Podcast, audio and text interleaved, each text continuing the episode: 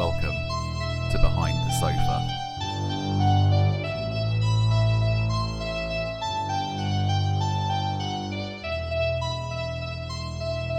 Hello, and welcome to this week's edition of Behind the Sofa, where we review the top 100 horror movies of all time. My name's Ollie. And I'm Kirsty. How you doing? I'm good. It is the stormiest day we've had in a while, so it's perfect horror movie watching weather. So I was gonna say when we were watching Hellraiser earlier on, I was like, "This is the, this is the right. I'm getting the I'm getting the vibe. this is it. Perfect watching weather. But there you go. Um, so what's been going on? uh, not much really. Um, we really appreciate. There's been a lot of people who have been liking, following, and everything, and we are incredibly close to getting to 1,000 downloads. So we're thinking that. Uh, the Hellraiser episode hopefully will push us over that, so we'll have some good news uh, going into the next episode that we've reached over a thousand downloads. So thank you so much for listening. If uh, if it, uh, if it does get to a thousand, we'll be uh, making sacrifices to Pinhead and all his uh, Cenobite chums. So there you go. Um, but yeah, Hellraiser. Yeah. So Straight week, into it. No Yeah. need to no need to fanny around when No. there's uh, the the pleasures of the flesh. yeah. So Hellraiser is number seventy-five on our list. It came out in nineteen eighty-seven. Uh, the it was uh, created, written, directed, and screenwritten by Clive Barker, who just did everything because he's great. So, so yeah. Uh, this is actually only the the second British film that we've had on the list so far. The first one was Dracula. Um, but before that, we've had you know USA, Australia, New Zealand, Italian, uh, Spanish, Canadian. So it's quite good to see another like British-made Yeah. movie now. So yeah, I was uh, quite It's pleased got with a it. bulldog spirit. Well, the thing is, they changed it because they thought that because it was filmed in England, like the house itself is in uh, North London. It's in Dollis Hill. I was going to say, you say English production, I hear a variety of accents, and I Yeah. just could, I was like, wait a minute, why are all everyone who seems to populate this part of London seems to be American? Yeah, That's so so basically, it was uh, when they made it, they were like, we filmed it in North London. It was like Cricklewood Studios and all those sorts of things. But when uh, the studio came to be like, oh, okay, well, uh, you know, we we want it to be popular in America, we're gonna dub people over. So Sean Chapman, who played uh, Frank, Hmm. is a British actor, and they dubbed him to be American, so that um, Wow, weird. yeah, to make it more popular. And they mention, you know, like, oh, well, it's better than Brooklyn, and you know, like it's like obviously a lot of English London locations that they use for filming. Yeah. But they make they tried to make it as generic as possible so that it could be on the outskirts of New York or No somewhere way. like that. There's and I that- was just like, every time I looked at things in that house, I was like, this is straight up. My nan had that. You know what I mean? There's no way that I was believing this. This uh, this could be some upstate. No bullshit. Total bullshit. Yes. But um, yeah, it was actually based on the Hellbound Heart, which is Clive Barker's uh, novella. Um, he wrote the Books of Blood, which just sounds so metal. Um, and he wanted to call it the Hellbound Heart, and the studio were like, eh, "It sounds like a romance film somehow." Sounds kind of so like a, a Poe novel. yeah, so I mean, well, there are various sort of telltale heart bits, aren't Yeah, there, definitely, without but- throughout the film. But yeah, the Hellbound Heart was the original title of his book, and he wanted to call it that. And then uh, when they were like, mm, "Don't really like that," and he was like, "Well, how about sadomasochist from beyond the grave?" They, funnily enough, didn't like that. No. Um, he then wanted to call it Hellbound, uh, which ended up being Hellraiser 2. And Christopher Figg, who was the producer, came up with Hellraiser, and that stuck. So, Cool. Yeah. Uh, well, they they certainly landed on the right one. yeah. Although Hellbound is pretty cool as well. I did. I did also like that. I read that uh, when he was trying to think of suggestions, he opened it up to the crew, and some sixty-year-old woman was uh, said something along the lines of uh, "What a woman will do for a good fuck." Don't think that would have worked as a film title, but very creative. I, I think, like that, it. I think that actually leads us on to one of my first points. This is a sexy movie. it is. Sexy. Yeah, Sexy in a very non traditional way. Yes. Granted. it's very twisted, But, but, oof, yeah, Hot. Hot under the my PVC collar. he's not wearing a PVC collar. That would be. No, wearing nothing at all. Just the nipple clamps. Um, but yeah, grim. Um, there's uh, yeah, it's it's a pretty it's a sensual sexual movie. Yeah, I mean, he, he uh, like there were so many bits. Like when you look at the, are you talking about the Cenobites? Or are you talking about like the whole Just Julia the whole and. Frank? Well, well, okay. So the one of the first things I noticed um, is that they really kind of like lay it on quite thick that a link between kind of uh, violence and sex Mm. because Julia's having Julia, who's uh, one of the main characters, she's having kind of like a flashback ha- about dreaming about having sex with this guy Frank, um, who is her brother-in-law? yeah, who's her brother-in-law, and at the same time, in in real time, her husband, um, uh, Larry, Larry. is um, cutting his hand open right, seemingly at the moment of of, of climax fulfillment. Um, so already you can sort of like the intercutting between these two, and I was like, okay, so we get it, violence, sex, and you know, uh, there's definitely a link there. There's so many amazing lines that kind of like pull that out even further, but Yeah. we'll get to those later on when we get to our good old chums, the Cenobites. Yeah. Um, but go on, give us a bit of a rundown of the plot. Okay, well, um, the idea is that you have uh, Larry and Julia who have got married. You have uh, Larry's daughter, um, Kirsty, which was, yeah, will add to some extra creepy bits for me later on in this film. Um, Come and- to Daddy Kirsty. Ugh, wrong.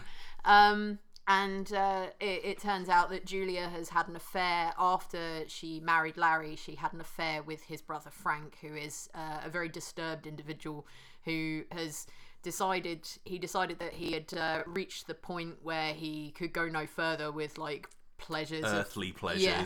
So he sought out this box, which is one of the first things that we see. Now it's known as the Lament configuration, which is such a cool name. But throughout the film, it's just you called know the that there's some sort of like emo technical death metal band out there. Oh Hey- my God. Hey, we're the lament configuration. One, two, three, four. yeah. Um. Yeah. No. They uh they just refer to it as the box throughout this, and then like as the um uh as the the sort of the the world of Hellraiser expanded, the, you learn more about the stories, the backstories, and the box itself. But it's a puzzle box, um, and it opens portals to hell. And allows uh, these creatures called Cenobites through to Demons to some, Yeah. angels to others. Yes. I was like. There is a there is a metal band I looked up that actually has that in their lyrics somewhere. I think. Oh, yeah, for know, sure. It's like it's so good. I'd be so disappointed in the metal community if there was not. so uh, yeah, they basically arrive. They tear Frank to pieces, um, and then years later, the uh, Julia and Larry move into the house. They're having a bit of a relationship kind of thing, and. Uh, when he when Larry cuts his hand, as we talked about earlier, he comes up to find Julia in the in the attic, which is the skankiest room in this rather skanky looking house, Mm-hmm. and uh, he drips lovely red painty blood. Like anyone who was Real listening to the. Martin, yeah, anyone who was listening to the Martin episode, like where we talked about that wonderful poster paint, really vibrant red blood, he has that. He drips it on the floor.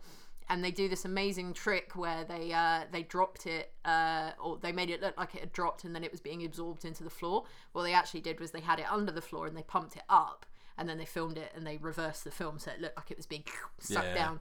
And then you go under the floorboards and you see like the remnants of Frank and like the like uh, lungs and stuff like like breathing uh, as he's being. Just- re- revived by the blood. So I just want to give a big old behind the sofa commendation and shout out to uh, Bob Keen, Mm-hmm. who did the special effects makeup in this movie. Absolutely fantastic. Mm-hmm. Um, 87 it was made, so you know, Yep. so you know things like the thing had come before and like a bunch of other like really great gore uh, gore effects movies but i think this one is super low budget so it kind of like uh, kind of has a bit of a special place you know the transformation like the rebirth of frank Yep. i think is so good Did you get thing from it? Like Yeah, the, definitely. like the thing where like his arms come out Yeah, straight arms- and then yeah exactly down. yeah It's like the the upside down head in the thing. It just made me think of that. and But- all and all the goop so much goop I wrote that down as well. I literally wrote so much goop. There was just like that sort of clear goo, like society Yeah. goo. Um, But I just this- love all those different like stages of Frank as well. So we obviously you get the very first one where he almost kind of looks a little bit like a little bit zombie-ish. Mm-hmm. But then you get the kind of uh, the more blood he kind of uh, absorbs, which is uh, part of the plot. So like he basically rekindles his affair with uh, with Julia, and he tells her that she has to bring him uh, victims Yeah. so that he can drain them of their you know blood or life Mm. force or whatever. Mm-hmm. And every victim that he has, like a little bit more of his body, kind of regenerates. But I love the different stages he Yeah. goes through. Like I just love it when he's um, wearing basically a full suit Yeah. and then he but then he's that he just has no skin so Yeah. there's like bits of like polished bone and like sinew and muscle i was like oh he looks so fantastic Well, I think like clothed Frank, like clothed, skinned Frank is Yeah. creepier than naked Frank. Even though like when he crawls across the floor Oh, when yeah, he's like great. really creepy, that's creepy as hell.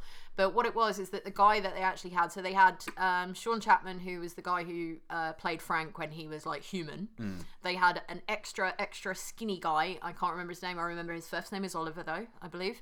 Um, and they got a super, super skinny guy so that they could build up the prosthetics, and he'd look like a normal sized man. He wouldn't look like he had loads of layers on. But he was a chain smoker, the actor who played him. So there are instances in between takes where he was sitting there fully clothed with a cigarette in his mouth. And Clive Barker saw it and was like, "That's fucking great. We're putting it in the film. Like Yeah. just this guy." And and it it just looks, remind me of that guy from beetlejuice who's waiting in the office the smoking guy. Yeah, I got that. But um, I mean, would you be surprised if you like you said it was low budget? This actually came in at under a million dollars to make. See that that to me makes it even more Yeah. uh, impressive. Especially, you know, there are some little bits in the end, maybe like the weird kind of like void monster that comes out and kind of like chases them down the hallway. I'm sure Kirsty's got like a s- I bet it has like a special name or something. Mm. does! But um, things like that. There are a couple of bits where it looks a little bit shonky, but you know it's totally endearing. There's Mm. Yeah. no, I there was never a point where I was like bullshit.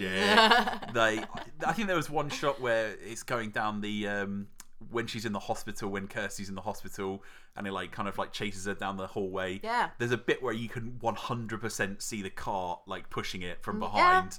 Um, but like I said, even that couldn't take it away from me because I was all I thought was a lot of craftsmanship and creativity and skill and knowledge have gone into making these effects. Mm. Yeah. Uh, so yeah, I was well impressed. Yeah, I mean that bit, like you were saying about the creature, I literally wrote down like bug fish because he looks a bit like he's got like creature from the Black Lagoon kind of mouth, like looks a bit like creepy, but then he's got like a bug, like a wasp tail. Yeah.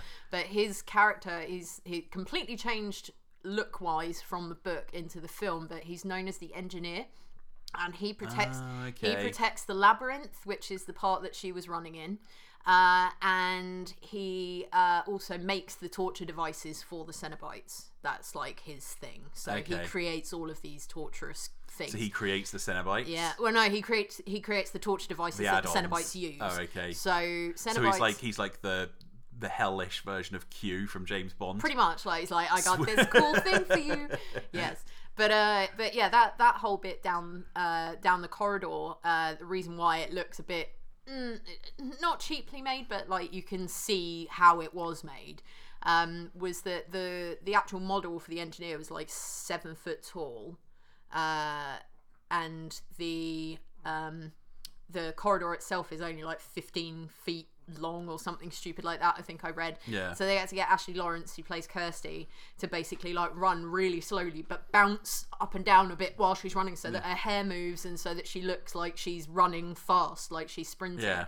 but it was actually really short and they had to keep resetting it Yeah. and like moving back so that she's running a bit further and i was watching it going that's a bit longer than I remember it being when she ran into that room. But a little bit like Scooby Doo, with just like still a- recycled backgrounds over and over again. But it's still a creepy effect because you're like, this creature is terrifying. Yeah, yeah. So, it reminded me a little bit. You there are loads of great movies where they have like a big, giant foam rubber Mm-hmm. monster at the end.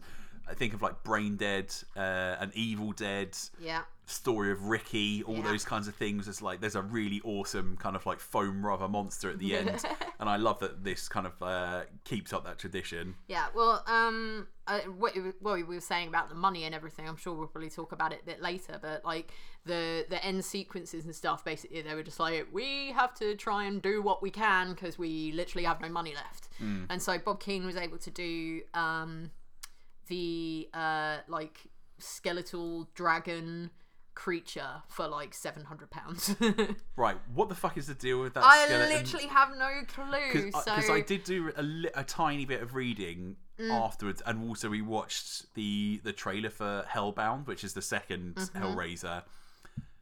I, from what I, um, um, this is just a complete guess. There's a demon called Leviathan yeah, who's like in charge. I think that's that demon, right? okay, That would be my guess. Okay. So the guy who basically plays the the the derelict, as they call him in the credits, this is like a hobo guy. yeah, like a trampy guy. Yeah.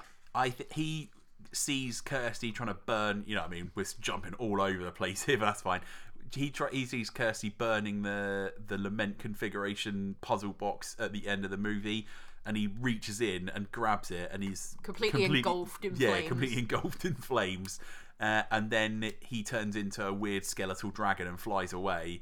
now, I would have to guess that that's got to be Leviathan, who's like the big boss of hell Okay. Well, or at least someone uh, like a creature working on his behalf. I mean, one one thing I was just like, okay, so this is like the fire congregation point for the town. This is where everybody puts their fires. It was just this. I thought, well, I thought for a second that it, it was the house. The house had burnt down, and they just couldn't afford to shoot it properly. they didn't. They didn't make it massively clear, but they did actually like that. It was meant to be Like the house. the idea that the house had burned down, but it, Is it like wasn't. um? they looked like they'd just gone onto some wasteland rather than it being the house. Because it didn't look like they was in the same place or anything. No. I because it reminded me. Is it Poltergeist? Is the house like sucked into yeah, the ground. so- yeah, It kind of reminded me of that. I was like, were they going for that, but they just couldn't afford it, and they were like, let's just cut to their faces, and then let's just cut back to some burning wasteland, and we'll pretend that it's the same location. I didn't quite understand. Yeah, I mean, I think that was maybe what they were going for, but for me, it just literally went, you know, like let's go to the Springfield tire fire. You know, Yeah, like yeah. it's just, it was just a little bit odd, but yeah, I mean, the way that they got around that was that they sort of lit the house up from the inside, so that it was all like glowing orange light as we saw, but it looked a bit more supernatural rather than actual fire Mm. because all the lights came on at the same time, and then they they uh, sort of superimposed Frank's photo burning over the top, and it was meant to be like you're meant to believe the house is on fire because Oh, it was an actual real house that they were using, which is another reason why when I was watching it, I think I wrote down that like they used a lot of like sweeping camera angles and stuff going up the stairs, and I was like, is that an artistic choice? And it actually ended up being because they were filming in this very small house, and they could fill they could fit maybe like one camera person Yeah. in there, and so they made the decision to have a lot of like aerial shots or like shots up the staircase and things like that, and it was actually like that was all they could do with the space that they had. Hmm. So I was like, okay, well they they made it work because they made it feel like it was consciously you know the, the conscious choice there Well, I feel like whoever I can't I can't remember off the top of my head who shot this movie, but it looks fantastic. Like there's so many great like imaginative shots. Mm-hmm. Like you're saying, I think the, the the hospital hallway scene is is great. I think any time that you see Frank upstairs, Mm-hmm. like emerging from the shadows, so sort of like in his various stages of kind of undress, Yeah. looks so good. Yeah. Like they've shot it so well. And any time that the Cenobites turn up in the uh, in the attic and those kind of like weird spinning torture columns show up as well. Yeah. Just like everything looks so good. Yeah. Uh, it's a beautifully shot movie. Um, yeah. Um, I just uh, there were there's a lot of bits that I was just like, mm, okay, like uh, some of the, some of the bits where they were just like, right, we're gonna move into this house, even though we've said it smells like damp and it's got this really crappy looking attic and like everything is really gross. They have a lot throughout the film, and you this is the first instance of you seeing it where you have this um, juxtaposition of like real religious iconography mixed with like maggots and decay and rot and death. And so they have that in the house, but they're just like, okay, we'll move in on Sunday. And then they move in, and then on the day, they have a dinner party for their friends. And I'm like, I would not might do that. wanna sort that maggot investigation I know, out first. I wouldn't do that. Like, you'd want to clean it. I was just like, okay, that's a bit weird. You know, I probably wouldn't do that. But One thing we've not really spoken about so far is the characters, like the main characters. So, Mm-hmm. um, I just want to say Julia, the actress whose name is Mm-hmm. Claire Kirsty- Higgins. Claire Higgins, fantastic, She so is- good. she is- She's got a kind of like a really, um, almost like a femme fatale sort of. But, She but- does towards the end, though. That yeah, but like what? Yeah, so that's what I was going to say. Like, so once she she kind of like starts to transform, Mm. which I think is one of the best things about the performance. You know, Frank is trying to like convince her to bring uh, different people back to the house, so that you know, with the promise of sex, and then she'll murder them, and then he'll steal their blood. Yep. Um, the first one, she seems really reticent, Mm-hmm. but then the more she's, you know, manipulated or allowing herself to be manipulated by Frank, because at the end of the day, she seems kind of massively bored and Mm. depressed and not really fulfilled in her relationship with Larry anyway. But you, you start to see that change come over her, like Yeah. from murder one to murder two. Yep. Like the difference in her performance is so great. And Um, and like I said, and that's when she has that kind of like femme fatale look with those like dark glasses on in the inside. And I was like, Yeah. oh, she looks great. Well, they did the whole Janet Leigh in Psycho thing, where like when she's at the beginning of the film, she's in white underwear because she's very innocent and virginal and stuff Yeah. like that. And they made a lot of decisions like that with Kirsty's character and um and Julia's character. That when we first meet them and see them, they are very dressed in white to signify Hmm. their innocence and their, that they're not corrupted. And then as uh, Julia continues, she starts dressing all in black, and it's a very conscious change. And she's like red lipped, red nails, you know. And and I was like, ah, I quite like that, you know. It's just um, yeah, One so- thing there's a couple of like leaps of uh, logic, I guess I would say, in this movie. Like no one ever seems to go up into this giant attic room.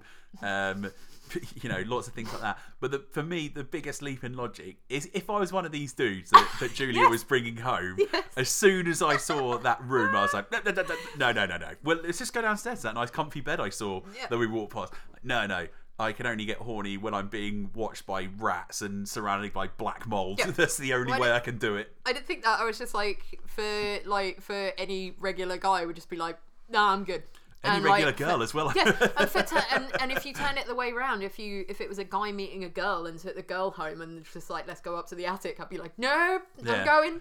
That's where murdering Sorry. happens. I'm sorry. Well, uh, I'll leave you at the door here. Thank you very much. But yes, um, I'm trying to think. There was there were some other bits like yeah, she like you see the shift, like we said, you know, from her being sort of roped into it and actually enjoying it, and then by the end, he actually like Frank is just totally using her. Like she gets stabbed. And he just goes, it's nothing personal, Nothing and then just drains her life out of Yeah. her, and you're like, okay, so he really did not care. Um, they the the interesting thing about the Cenobites and stuff is because like when people think of Hellraiser, um, they think of Pinhead, Pinhead, yeah. immediately, but the Cenobites, that apart from the few flashes at the beginning, they don't actually show up for the lo- until the last twenty minutes of the film, and that's when they have their first like like speaking part. Um, and And Pin- boy, do they have some speaking parts. yeah, and Pinhead is not actually named Pinhead. He is lead Cenobite. But Which is funny because him all the other, well, the, the other two, two out of the four Cenobites get names. Butterball and Butterball and the Chatterer. I remember I used to have, um, must have been Fangoria or maybe Starburst back in the day. And they- Starburst. yeah. And they used to have, um, I remember the back pages were always filled with um, like scale models and Yeah. masks. And I always remember seeing and just being so freaked out by the Butterball and uh, the Chatterer. The Chatterer like, is the masks. creepier one for me. Oh yeah, Because he, um, I think I, I was reading about it before and it was uh, like um, the, the Butterball and Chatterer uh, characters actually had like bigger parts, speaking roles and stuff like that. But then once they got them in the, into the makeup, they were like, you're not able to talk or see or Yeah. anything at the moment, are you? So like a lot of the lines, including the um, is it when the female Cenobite is like, and she's just called female Cenobite as well. Um, when she's walking up the stairs towards Kirsty, and she's just like, "Are you leaving us so soon?" Like that line, you can imagine Butterball saying it because he has been like the gross, yeah. Because you he know, licks like his lips a bunch. and, like- leery, disgusting one for for quite a while. Let's just talk about the look of the Cenobites. Yeah, they, They are, look incredible. They are amazing. and I, th- I feel like I don't know whether they've completely translated over from the book, like if that's Mm. how they were described in the book. But whatever the ha- whatever the you know the facts are, you know that Clive Barker's had a massive say in the look of those really creations, has. and they look amazing. He has- They are like straight up iconic. Like you know, if you said to someone, think of the you know your top ten movie monsters Mm-hmm. if Pinhead Pinhead would be pushing that top ten quite easily, I would say. Yep. Um, and then like, even like the Chatterer and Butterball and the female Cenobite with that weird fucking rip in her neck that she loves to like stroke in a very suggestive. Uh, well, come on, I know what it is. it's meant to be like to show men that or like the, the fear of like female sexual power basically Of course. um but yeah it's uh, i love the notes that clive barker gave to the people when he was just like this is what i want them to look like right so Yeah. he said the note the specific note and when the woman uh, who was working on it said like wrote like read it back and she was like that is so clive. Like it's very him. He just put repulsive glamour. And that he wanted them to look like magnificent super butchers. Okay, I get They're that. wearing like they look yeah, like they're they're wearing, wearing like apron. leather aprons Yeah, with like he gave- holes cut out for nipples and nipple rings and stuff. Yeah, well, he gave um he gave all the the motivation and stuff to Doug Bradley, who played Pinhead, who by the way just obviously looked so transformed when he was in the makeup that when he went to the wrap party he f- was upset a little bit because he thought people were kind of ignoring him and he was like oh i thought i got on with all these people and it turned out they didn't recognize him Yeah, because he was that transformed. But um, yeah, he, he kind of gave the, the motivation that uh, like Pinhead and the rest of the Cenobites were originally human, but they are so with m- removed from their humanity now. They've basically got nothing left, and they've explored to the very far reaches of pleasure and pain that they can't discern between the two anymore. And so to them, it's all just one thing. Um, like I said, they've he's created this these amazing looks for these characters, but they also have some massively quotable lines. Mm. Like every time they said something, I found myself writing it down. you know what I mean? Like every single bit. Um, will tear your soul apart, which is for me is like one of the absolute classics. Yeah. Taste our pleasures. You know what I mean? There's so many weird um, pain and pleasure indivisible. Some pains have to be endured so that uh, what makes the pleasure. Uh, wait, I totally fucked that up. Some play, pains have to be endured, and that's what makes the pleasure so sweet. And also, when she's crying, what is it? She they say. That's It's like that's a, good- waste of good suffering. Yeah. Yeah. Oh, so cool. It's really good. Um, like I said, and so he's just come up with these amazing quotable lines Mm. that I've just butchered. I should have done a good Doug Bradley impression, but there you go. um, but yeah, everything about this movie is iconic Mm. in my mind. It's got one of the, you know, sometimes you might think of like Phantasm as well, but like the puzzle box along with like the the Sentinel drone, like really, really iconic, like horror props. Like the lead villain, yeah. um, whether you think that's Frank, because you know there are some amazing, really iconic Frank images, like when he's being pulled apart by all the chains, or like you said, when he's in the suit with the cigarette and he's like still all his flesh is uh, kind of like regrowing. Even like and just Pinhead, Pinhead, full stop. Yep.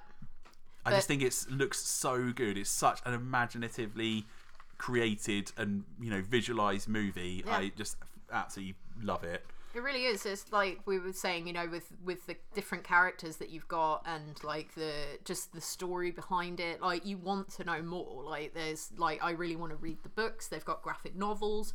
Obviously, there's several sequels. Some of them are um, There are- held in higher regard than others. Are there eight sequels to this? Some crazy. I'd be really interested to know which of them are good.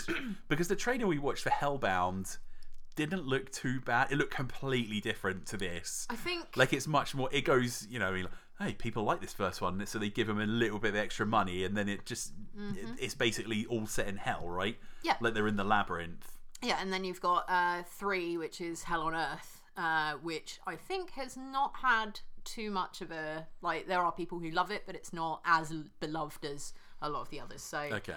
but yeah, we could look through some. Of the Yeah, I'd be interested to hear if anyone out there is like a Hellraiser uh, fan, boy, stroke girl, stroke person. Uh, get in touch with us and let us know which ones are worth watching because I'd be interested in watching because I fucking love this one so much. Yeah. Uh, so uh, behind the sofa, uh, at behind the sofa podcast on uh, Facebook and Instagram, uh, and just uh, yeah, hit us up and let us know which are worth watching. Yeah. Um, let's talk a little bit more about Frank. Like, just Ooh, Frank. just Frank when he turns up and he's like, you know, oozing bad boy sexuality to like frustrated housewife Julia Uh-huh. to when Kirsty comes into the house and she meets him and he's like, it's Uncle Frank. And then just becomes the creepiest uncle ever. Yeah. Like Clive Barker actually said to Ashley Lawrence, who plays Kirsty, um, like her motivation for that scene, and this is his actual lines were, "Okay, your uncle's wearing your father's skin, and he wants to kill you and have sex with you, possibly in that order. Go." Wow. That was that was it. So Well, I think it just it all just leads in perfectly to, you know, who the- he is. Well, and just the motivation behind this movie, Yeah. like the pain and pleasure, like one leads to the other. You know, enjoy, one brings brings forth the other. So it's like, you know, the the incest leading to the pleasure of one person and not the other. Like there's someone else's intense pain would cause Uncle Frank to be like, "Oh, this is absolutely incredible." So yeah, the whole thing's just so grim and gross. It is really gross, but it's it's also just like Pain and pleasure indivisible, like they say. yeah, it's it's the whole pain and pleasure thing, but it's also um, was it someone was saying before about like really have a think about your life choices. I think was one of the other stories behind it. It was just like just just think before you make a really stupid decision, whether that's Frank deciding to go, you know, open the box, whether it's Julia to like move away from her like, you know, vaguely unfulfilling relationship with a really sweet guy who's very kind to her um, to go and uh, kill people for her ex-lover so that he can regenerate his body you know just just life choices Standard. It's a Have a love think. story as old as time. yes.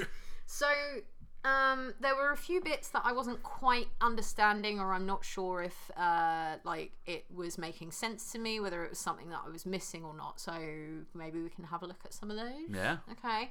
So um, after uh, Larry is killed and he's up in the attic and he's all skinned and and everything. Yeah. Um, and Frank ends up wearing his face. Yeah. And he's got a fair amount of goop around his face, and he's just being creepy as hell. And it's Frank obviously wearing Larry's skin.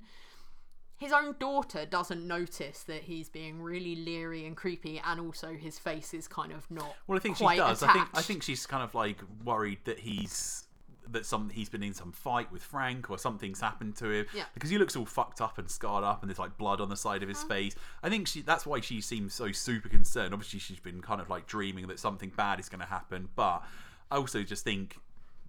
In her mind, Frank was just living in in the attic. She had seen him in the attic, Yeah. and then she sees her dad, who's all bloody, and he's like, "Oh, it's okay. It's all sorted with Frank now." So. He's dead I now. think she's pretty safe. It's pretty. She's pretty safe in her assumption that Frank has has been off, and that her dad has been in a fight with him. Okay. Um, the other one was that uh, when you have the sequence where Kirsty has like uh, like defended herself against Frank, she stole she steals the box, she throws it out the window, and then runs down the stairs, grabs it, and runs away. And then she's like, you know, suffering from severe shock. I'm imagining, and just sort of collapses, ends up at the hospital. And there's like scenes of blooming flowers uh, appearing over, like superimposed over the screen, and then they show up on the TV as well. And I'm like, what is the significance of the flowers? I couldn't really find anything. I'm sure someone has gone into it, but I don't really understand what the flowery thing was apart from possible female Yeah, I was going to say there's definitely some female imagery, maybe kind of like a blossoming of that the sexuality, like the whole pain into pleasure thing. yeah, maybe. That's I all. That's like, you know that's how it, how I kind of read it. Like she's starting to realize that you know sexuality is not just about lovely, lovely Mm. missionary position like man and woman consent, but it's also kind of uh, you know there's some dark stuff. there's some dark stuff in there. Yeah. Okay. Um, I also spotted, which I was like, that's kind of cool, and I kind of want one for our house, so we'll just keep an eye out for one. Um, right at the very top of the stairs, as you're going up towards the attic room, Oh, is there's, Azuzu? there's like a Pazuzu style, like What did wooden I say? Azuzu. Pazuzu. Pazu- Pazuzu. There's like a Pazuzu Exorcist style, like wooden carving on the top of the stairs, and that none of the other banister sort of bits as you turn around, none of none of those have um, uh, any carvings or anything on it. They're just like really plain. This one at the top, and I was like, is that like a like a weird nod to like there's some creepy shit up here? Well, I'd say yeah, and I'd also say thinking about the end of the movie, there's like a weird hellish dragon at the end, so Yeah. maybe it's kind of just like a like a foreshadowing of that. Yeah. And you know, up here, this is the the the depths of hell, even though it's you know up rather than down, but. Who Yeah. knows? Who knows? Okay. But I'd say I'd say that's pretty safe. Yeah. Um, It was definitely deliberate. It didn't seem like it was naturally on that banister. Like No. it, it came with the house. Yeah. It wasn't a fixture. I definitely feel like Clive Barker was there, having a kind of like nod. super glued it to the top of the banister. But um, the the other bit was like, uh, was it Kirsty's boyfriend? I'm not sure if his name is even mentioned. don't throughout the think he even has a name. He's just Kirsty's boyfriend. So uh, he turns up to come and see her to see if she's okay and and everything. Uh, gets his way into the house, and then all of this shit is happening. So all the Cenobites are there, and she's being attacked, and she's got this box that she that is like showering out sparks, and she's trying to fix it and everything else. And he just comes in and tries to help. He doesn't. He's not got like a single "what the fuck is going on" moment. Yeah. He just comes in and goes, "Oh, okay, I guess we're doing this now." And So, the, so I guess this leads me on to my criticisms of the movie, Mm. which are slight and more. It's not even criticisms; it's more like wish list stuff. right, I number one, I think you're right. I think Kirsty and her boyfriend massively underdeveloped. I would have liked to have seen some more. You know, I mean, Julia and Larry, I think are fantastic. Frank is fantastic in the in the the parts that he gets. Um, um but you know, I think um, as a as a main protagonist, I feel like Kirsty was very much like. Uh, uh, yeah, you know, and let's just stick some girl in there, and she'll figure it all out. She doesn't get any like real character moments. yeah, You, all you get is that she doesn't love her stepmother, and even then, it's not even like she's like, "Oh, I hate her." Yeah. It's more just like, "I just, you know, she just doesn't really, we don't really talk that much, and that's about it." Um, boyfriend, total wallpaper paste. You know what I mean? Like plain vanilla wafer. Um, I don't know what's the shittest pot noodle flavour. like the, the mushroom mushroom one, whatever it is. Um, you know, chicken and mushroom. That's one. Um, it's just there's nothing to him. Absolutely nothing to him. yeah. Um, But she The um is in like like Ashley Laurence is in uh at least five of the Five other of them, like wow. Hellraiser movies as Kirsty. It's so, not. I'm not saying that I think she did a bad job acting wise. I think she was, you know, with what she was given, I thought she was perfectly fine. Hmm. But I just don't think that maybe there was enough on the page for her. yeah, maybe. But I Um, mean, she does a good jo- it does a do it does a good job from like uh most of the early part of the film being Julia being like the main Yeah. female lead to Kirsty taking over and going into like the remaining part of it. But some of the bits that I was saying about earlier that like creep me out is just like Frank just saying my name in an incredibly creepy way, and I'm like, no, don't like it, right? Don't stop it. Um, the my other wish was that we got a little bit more backstory on Frank. Okay. I bet there might be some in parts 2, 3, 4, 5, 6, 7, 8, 9, 10, 11, 12. but I would love to have seen some more sleaze bagging Frank. Yeah. So I know we get the little bit of him kind of the photos, seducing we? Julia. We get the photos, which I think is kind of like their attempt at being like, oh, he's a bit of a, a you know, a philanderer. He's like a, you know, feckless sort of dropout. Even though it was not maybe It's not really a dropout, he's yeah, just like- he, he's kind of like proactive and Yeah. looking for stuff. So maybe that's not even the word. But like I said, I would love to have seen some more of him, sort of like um, what leads him to the point where Mm. he's like, I'm gonna open a portal to hell and experience everlasting pain and pleasure at the same time. Yeah. Like I would love to have seen some more of him, like you know, me. I there's enough gore in this movie, but like maybe him like doing a doing a murder, doing a bad murder or something like that, or you know, looking for different incantations, and uh, you know, I would like to see to him get to the end of his rope before he's just like, okay, I'm just gonna immediately get the box open. Whether that would have been made the beginning less effective, because when you see the Cenobites turn up and you're like, whoa, what the fuck? This is, movie went from zero to sixty Yeah, it's not an no origin. seconds. It's not an origin story. But but, but So- maybe later on in the film, you know what I mean? Maybe he could have told to Julia, like, Yeah, how what, how did you turn out like this? Well, let me tell you a sick and depraved tale of how I became totally, you know, Yeah, but the thing is, like, um, I think Clive Barker had actually said that the fact that he um, was able to have those scenes with Frank, where he's vaguely explaining what his uh, what his reasons were and what his goals are and all that kind of stuff, was because in other horror movies where you've got this monster creature, Hmm. they don't get the opportunity to explain their motives as to why they're doing it. So the fact that Frank does get an opportunity, like a small opportunity, to talk a little bit about what he, what his, what his his mode, his mo is. Yeah, but I would have liked I that that I totally evil. understand because I because I read that quote. I think you're you're trying you're like paraphrasing there, where he's mm. basically like I found it boring about this the the slash and stalk where mm. you get these great mm-hmm. characters like these great uh, like antagonists, but they don't ever get to sort of like reveal anything about themselves, which he you know said would be really interesting. Yeah. And I agree to s- in to some extent. But then you know you look at certain Halloween movies where it's like is it the Rob Zombie one? Where he's it's mm. kind of like let's unpick and tell and reveal everything we know about and make some stuff up and fill in the blanks about you Michael know Michael Myers. Myers. And you're like no I'd rather you didn't. I feel like he's way more effective if you just kind of like let the imagination run wild.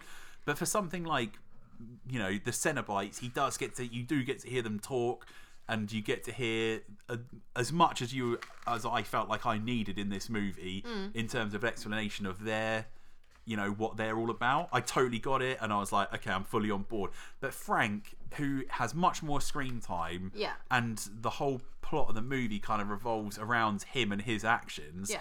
I feel like I would have liked some of, of what he was talking about. Some of that. Let the monster explain how he got to to that point. But you know, But like we said, there might be a lot more uh, exposition in like previous, uh, or not previous, in the uh, in like the multiple sequels. Yeah. They get the opportunity to explore it a little bit more. So hopefully, would you like? Would you be into watching the sequels as this? I'd be in, I'd be interest? I'd be into watching the sequels that people say are worth watching. I'm not going to go on the ten movie slog.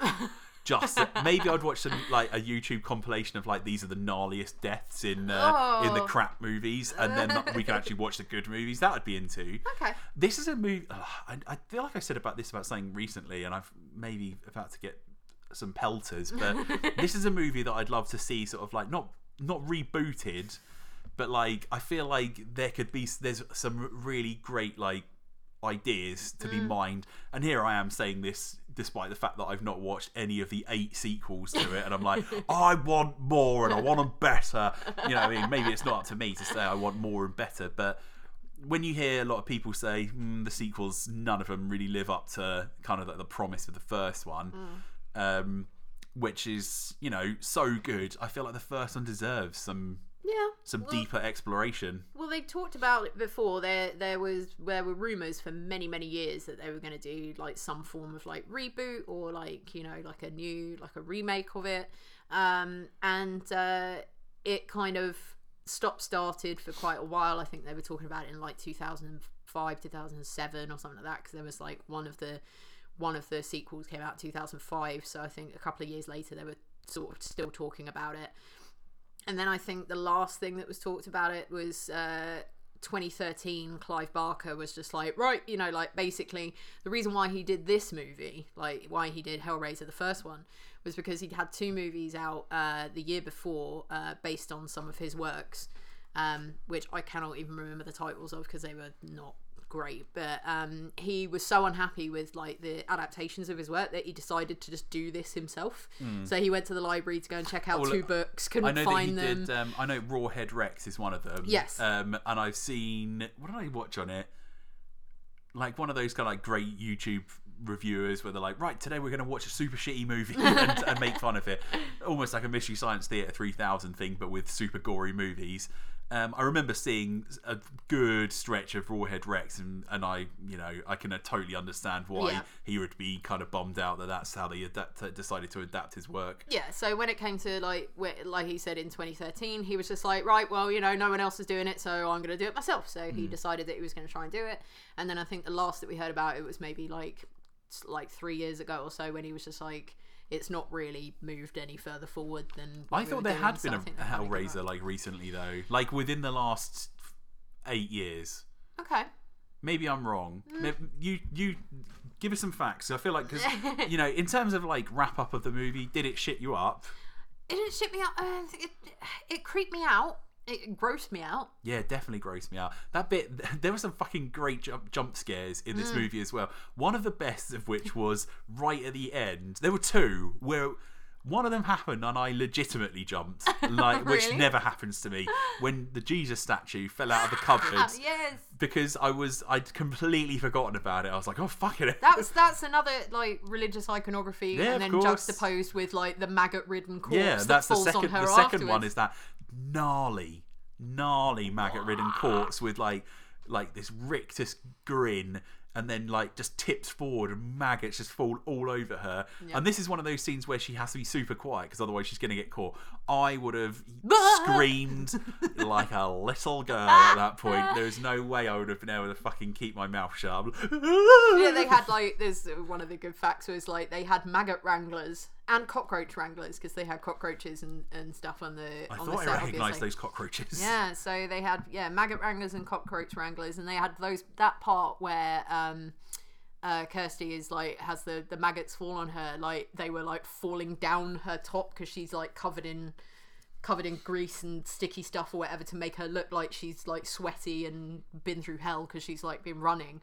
So they were like sticking all over the actress when she was uh, when she was doing it. So I was just like, that is. Well, here really you go. Disgusting. There's there was there's a Hellraiser Judgment which came out in 2018. 4.3 stars on IMDb, uh, and also has a different guy playing Pinhead. Oh. Um, so so yeah, so there you go. So whether that was the one that he was talking about, Yeah, maybe. there's there's a lot of my god, there's a lot of them. it's a lot there's a lot of media it's not just the movies you've got like you know uh soundtracks that weren't used there was uh, uh there's a band called coil they're like industrial band Yeah. and they did the original soundtrack and then they decided to use like a house music producer to do the music and then coil uh, a few years ago released their like the work that they'd done for Hellraiser. They couldn't use the words Hellraiser, but they used like terms that sound very Hellraiser-ish. but they're quite, but they're quite, um, quite rare. But like, I'd, I'd really like to give them a listen. But I saw some absolutely fantastic DVD packaging the other week. Have you seen that? no, Where it's like a bust of Pinhead, but it's but then I read underneath in the comments. I think it's just about to come out. You like to so I think maybe off? maybe Bloodline, okay, which I think is four. Um, but someone was like, "Why are they releasing this amazing packaging for basically one of the worst Hellraiser movies?" Well, there you go. What are you gonna do? oh dear, Um, but in terms of did it shit me up? No, but it I did find I, it's super visceral, super gory, very disturbing gore as well. Some of it, like when he's being flayed alive and pulled apart by chains. Uh, I thought it was fucking great, and also I found the distur- real the, the the real life murders like disturbing as well, where it's Julia bashing those dudes in the head with a hammer. Felt very sort of um, like real life serial killer yeah. Well, almost the, like um, it was slipping into a slightly different movie. I think it was the the BBFC had a, a few issues with this because we know the BBFC have a lot of issues with all these sorts of things. And uh, Clive Barker had said before, like there were certain issues with the gore, but also with the sex stuff. So when they when Frank and Julia are having sex, they allowed two thrusts, not three. Three would be too much, so they were allowed to show Mm-hmm. I've two. often found that three thrusts is too many. Or two. Oh my god! Oh my If I god! can't get sexy on the Hellraiser episode, when can I No, get sexy? It's not happening on the rest of this podcast, I can tell you. Um, but yeah, they, they also wanted to see the models uh, of the rats to make sure that there was no actual rats that were hurt because like they had them nailed to the wall at that point. Yeah, and then they sl- he, honorary- he slits that one up the Yeah, back as well. honorary good boys for those because I do love rats. And Clive Barker and Ashley Laurence are both rat uh, parents, rat owners, so they Okay. both cringe at that scene now because it's horrible. Um, the female Cenobite, the actress name is Grace Kirby, and she is Clive Barker's cousin. There you go. Very interesting factoid. And I'm Okay. trying to find Any more? the final ones I have. Oh, the uh, the famous Jesus wept line was originally "fuck you," and they decided to change it to Jesus wept, which is the shortest line, the shortest scripture in the Bible, the shortest shortest verse, verse, in yeah. the Bible. Yeah. So they decided to change it to Jesus wept, which I quite like. It was good. Um, the the other bit that really struck me um, just finally, like we were talking about the uh, the weird skeletal dragon thing, which, like I said, hopefully it gets explained, but it was just a big weird dragon that turned a homeless man turned into a dragon. Um, was that right after that, like that disappears and, and and everything ends, and then we just go back to the same guy who sold Frank the box in Morocco with another person asking him what's your pleasure, which is it just goes full circle and all the way back round. So I'm like, is this just like the world's biggest long con? Like, you know, this guy has the skeletal dragon in the back and like, you know, they go around, they let the Cenobites out, they drag someone to hell, then the box goes back to the Yeah. guy in Morocco and he sells it to someone else Yeah, and that he's would be my- making money. Uh, well, maybe not the making money part, more the kind of like Dragging people to Leviathan hell. needs a constant sort of like flow of Yeah. souls into the Yeah. into the you know into hell. But there you go. One- Um, one- th- th- that guy that that whole scene reminded me uh, of two things from The Simpsons. One where Homer goes and buys the the evil Krusty doll, Oh, I thought it was the monkey paw. I and that's that the was- other one. The other the other one where he goes to Morocco and buys the uh, the the the uh, wishing monkey paw, uh, and the guy just like Oh, he's Oh, right he- over there. Yeah, exactly. Hi. but um, the the one bit that like I uh, that really made me chuckle when I was reading up about this is that like we we didn't say this movie goes. Uh, it doesn't have a cold open. It just goes straight into it goes into the credits and then it just goes straight into the movie. But it's just like black with white text. And one of the first things that comes up after the production houses and stuff is Clive Barker's. And Clive Barker, bless him, took his mother to see this film in the Well, you uh, would, uh, wouldn't you? I'd be- Take your I'd- mum. I'd take my if I'd made Hellraiser, I'd take my mum. She would fucking would be- hate it. I'm just thinking about what your mother would think of this film. oh my god! Oh, give her nightmares. Um, that's But- a great but took- if you knew my mum, you'd know that was a great impression of but her. he uh, he took uh, yeah he took her there and uh, apparently she got a bit like tearful you know emotional when she saw his name on the screen and then he just leant over and he went this is the happiest you're going to be for the next two hours Yeah. I was like that is perfect but um yeah other, otherwise excellent film Does it deserve its amazingly place on the shot. list? Where is it? Absolutely. 70, 75 75? Yeah, it's 75, 75.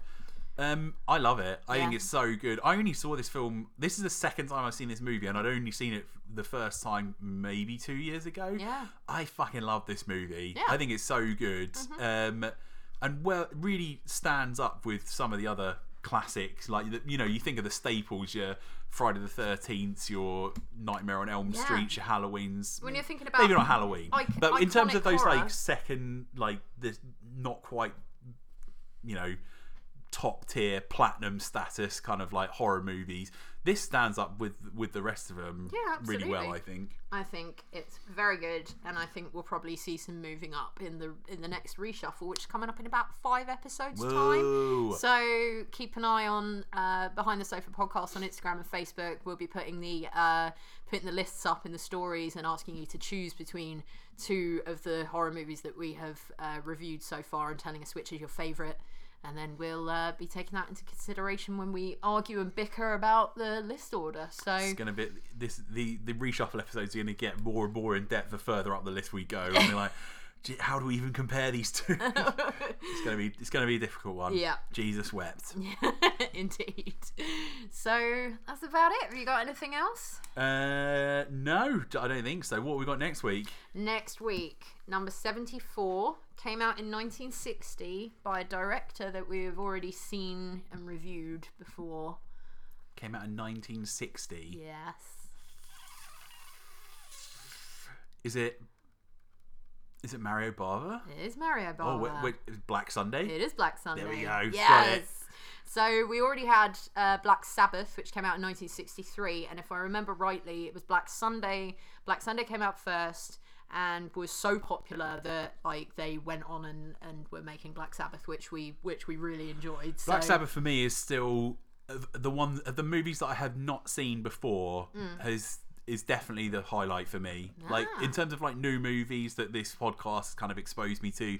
Uh, Black Sabbath has been my favorite so far. Excellent. So I'm really, really looking forward to seeing uh, to seeing Black Sunday. Yeah, so Black Sunday is um, A really basically- great album by Cypress Hill as well. So there you go. yeah, well done. Um, yeah, so the the uh, the general idea of the film or the general story is uh, while being burnt at the stake, the witch Asa Vajda vows to enact revenge, and my phone's just died. Wait, you said that? Damn it! Uh, vows to enact revenge on her descendants. Hundreds of years later, Asa returns to life and immediately raises her henchmen from the dead, ready to keep her promise. Ah, sounds so Does cool. sound so good. Remi- the description immediately just reminds you of a drop of water, which Yeah. is that amazing uh, vignette in um, uh, in Black Sabbath. So I'm very, very much looking Yeah. forward to seeing I'm this. excited because yeah, neither of us have seen this. I think I'd heard of it. I'd definitely heard of Mario Bava, but I'd not really. I don't really know a lot of his work, so Mm. very very excited about that. So we'll be putting up trailers if we can find the movie anywhere where we can uh, where you can watch it. We'll be letting you know as well. Legally, Yes, of course. Um, and yeah, so let us know your thoughts on Hellraiser, uh, on Black Sunday, on any of the movies we've got on the list, anything you've watched recently that you loved that we that you think we should be checking out. Just we come and watched find Uncut us. Gems on uh, not horror. It's but, not but, horror, but, but genre. can go non-horror. It was fucking great. I loved it. Yeah. Thought it was absolutely fantastic. I've not seen any of their movies before the Safdie brothers, so I'm They gonna do good dread. I'm good gonna I'm gonna go and watch Good Times, which is also on Netflix. Um, and it's got R Pats in it. Oh, okay. And Necro, if anyone knows who that is. Oh, wow. Necro's That's in it, so there you go. combo. Yeah. Okay, so yeah, thanks so much for listening. Um, help uh, help us get over the uh, thousand downloads mark. Telling your friends, share our pages, tag people, let them know. Come on, come and give us a follow. Uh, Behind the Sofa podcast on Facebook and Instagram, and help us reach more horror fans. Yeah, come on. We have such sights to show you. um, uh, so, from behind the sofa, Good night.